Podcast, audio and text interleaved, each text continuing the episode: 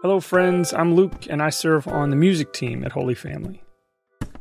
We continue to hear stories from people like you who listen to the Holy Family podcast and consider Holy Family your church.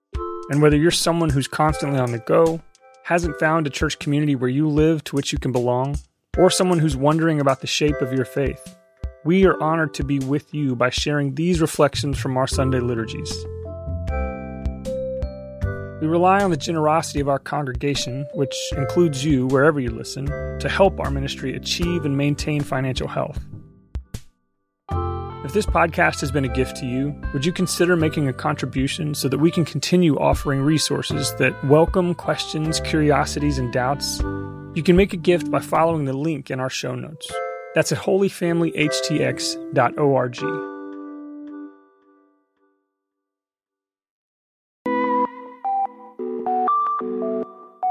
From Holy Family HTX, an Episcopal church for people without a church, this is the Holy Family Podcast, a collection of ideas about leading a Jesus centered life. We clearly explore the church's understandings while bringing our own questions, curiosities, and doubts, and we never demand fake agreement. Theological exploration is just better that way. So let's take a moment of silence as we get ready to contemplate today's ideas.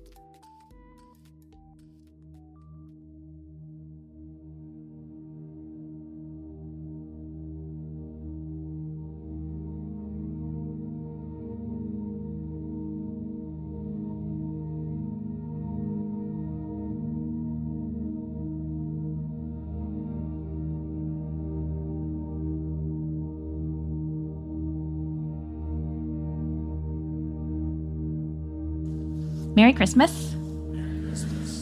Jacob talked about this is the seventh day of Christmas. We're still in it, the season of the church of 12 days. Which means that while stores have taken out their Christmas displays and radio stations have moved on after playing Christmas music for more than a month, we are singing Joy to the World today here at Holy Family. A week has passed since we celebrated Christmas Eve here, with the story of the baby wrapped in swaddling clothes laid in a manger, visited by shepherds and angels. This past week, my living room floor spent more time than I'd like to admit, covered in shreds of tissue paper, stray pine needles, candy wrappers, stray jelly beans, empty cardboard boxes, it's easy to look at the chaotic detritus left over from the celebration of Christmas morning and contrast it with the story of the Christ child and wonder what just happened? What was that even about? The detritus and chaos on the floor reminds me of the detritus and chaos in our lives it is the leftovers kicked up from the experiences of this first week of Christmas and the weeks leading up to it. Or it's the mess of the world that has been there all along, impossible to ignore, even with the Christmas music in the background. Many of us by this time are Christmas weary, tired of consuming and eating and partying, or we will be after we celebrate New Year's Eve tonight. We might be filled with joy by time spent with our people. And we also might have spent time with people whom it is complicated or even painful to be with. There may be people we have chosen not to see this year. Or perhaps we didn't even get a choice. We may be filled with loneliness or grief, bearing the week in literal or spiritual isolation. We may be emerging from a month loaded with cultural expectations, fraught with emotions, and wondering what just happened. What was that even about? John's gospel does not tell us anything about Jesus' birth and infancy. There are no angels or shepherds, no baby at all. no gifts from travelers. Nevertheless, the first chapter of John proclaims very loudly and very pointedly what it is the church has been trying to celebrate for all these centuries at Christmas time. And John does this in such an interesting way. Unlike the stories of the baby and the manger, concrete and localized images that we can easily see in our minds, John starts with poetry and ideas. We hear about light and life and the world in abstraction. The passage starts out as beautiful, but difficult to make out. Kind of like the transcendent God itself can be. John even assigns a name to Christ that we never hear anywhere else in the Bible the Logos, which is translated as the Word, but can also mean reason, message, or idea. At first, we get the sense that we are reading some kind of theological poetry, and we are. Something that, like the Holy Trinity in all its transcendence, we can only meditate on or wonder about. And then suddenly, we realize that this poetic theology has become a story which takes place in history.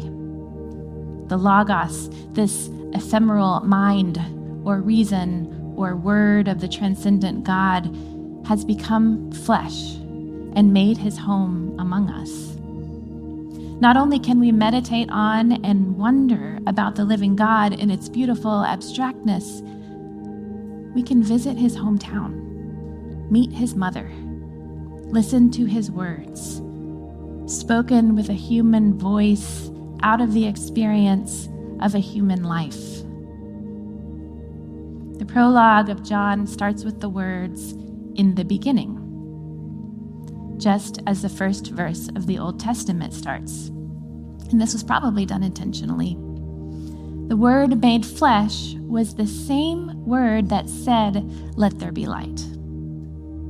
Before that word was uttered by God, the breath of God moved over the formless deep, the primordial darkness of chaos. In the creation of the world, life was brought forth instead of the darkness of chaos. But, my friends, the darkness of chaos continues all around us. When the Gospel of John speaks of darkness, in this way, it does not mean dark in color. It means absence of color, absence of light. It means the chaos of obscurity, the fear that comes from not knowing what's going on around you, not knowing what is safe, not knowing what is true. In Genesis, the darkness of chaos is portrayed as a watery void. There is nothing to stand on nothing to hold on to. This void, this chaos, this absence of light has pursued us since the beginning. Wonder what is the emptiness that follows you in your particular life? What is the dim chaos that seeps in that parties and gifts and noise can't always chase away? It's easy to see it in the world, in the suffering we read about every day, we see on our screens, in our streets, in one another's eyes. This is the dim chaos into which the transcendent God of all chose to enter in the body of a first century Galilean Jew. In John, God's Logos becomes flesh and comes to make his home with us in a particular place, in a particular time, in a particular body. This is the way it is with humans. We each have our own particularities, and Jesus of Nazareth is no different. In his own particularities, Jesus knew what it was to be human. He had his own loneliness, abuse, illness, sadness, And what's more, he was constantly moving toward the suffering of others, moving towards people with questions, with pain, with sins, with deep hunger. This is where Jesus spent his life on earth, in the midst of people pursued by the darkness of chaos. The Christmas proclamation of John is that because of his human particularities, Jesus is the light that goes all the way into the darkness. Wherever that emptiness is, the pain of humanity, the violence, the betrayal, the loneliness, Christ is there and is never extinguished, is never overcome. Christ has entered all the way into the dimmest corners of the suffering of humanity and shines there still. Because of the light of Christ, we can see into that dim emptiness and know that it is no match for his love. Because of the light of Christ, we can know what is safe, where the solid ground is. Because of the light of Christ, we can see the truth, which is that there is nothing that is out of reach of the dazzling, radiant light of Christ's all encompassing love. And here's the thing Christ became like us so that we can become like Christ. Because of the light of Christ, we can follow him into the chaos and emptiness of the world.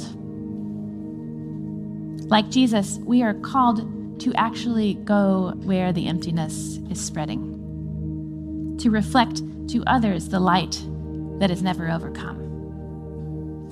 We are called to be present to the suffering of others, to be used in Christ's healing work, to bear the light into the dimness of pain. Wherever there are gaping shadows, there Christ already is. And there we must follow. Even as we are already filled with the radiance that is the hope of Christ. And there we will meet each other, holding one another up in the love of the incarnate